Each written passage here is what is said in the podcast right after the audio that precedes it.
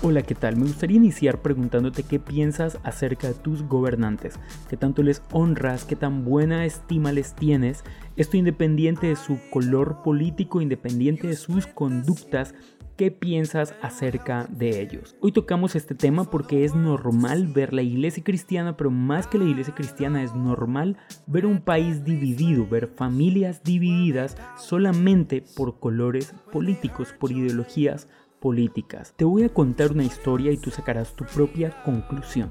El rey del universo, el creador de todo lo que existe, en él fueron hechas todas las cosas, vino a la tierra y se hizo hombre. Sí, ya sé que sabes que estoy hablando de Jesús. Se hizo hombre, se hizo carne y por lo tanto vino a vivir en el pueblo judío bajo unas costumbres religiosas donde tenían que pagar impuestos, pero también, aparte de pagar impuestos los romanos, tenían que pagar impuesto a los judíos. En este caso, Jesús va a pagar el impuesto del templo.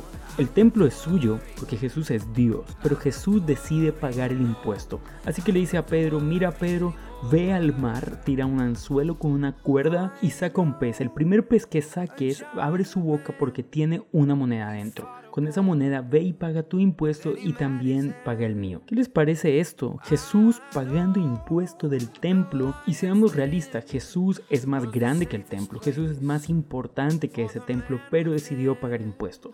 ¿Te parece esto similar a las actitudes que a veces tú y yo tenemos con nuestros gobernantes? Ahora, los gobernantes que Jesús estaba teniendo en ese momento no eran los más buena gentes, no eran los más honestos y honrados. Todos sabemos y los que no lo saben pues se van a informar.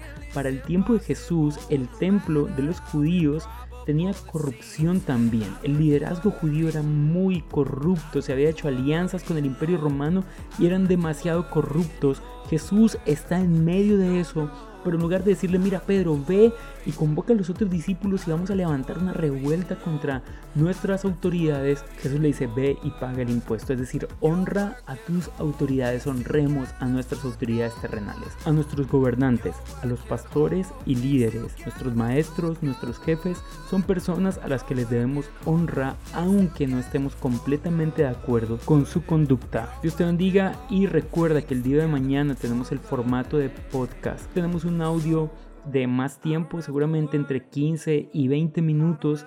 Y vamos a estar hablando un tema súper interesante, de aquellas ocasiones en que Dios hizo algo contrario a la ley. Así que recuerde que mañana estamos solamente en plataformas digitales, el audio no llegará por WhatsApp porque estamos en diferentes plataformas, más o menos unas 9, nos puedes buscar como Ebenecer Devocional o Devocional Ebenecer. Dios te bendiga y chao pues.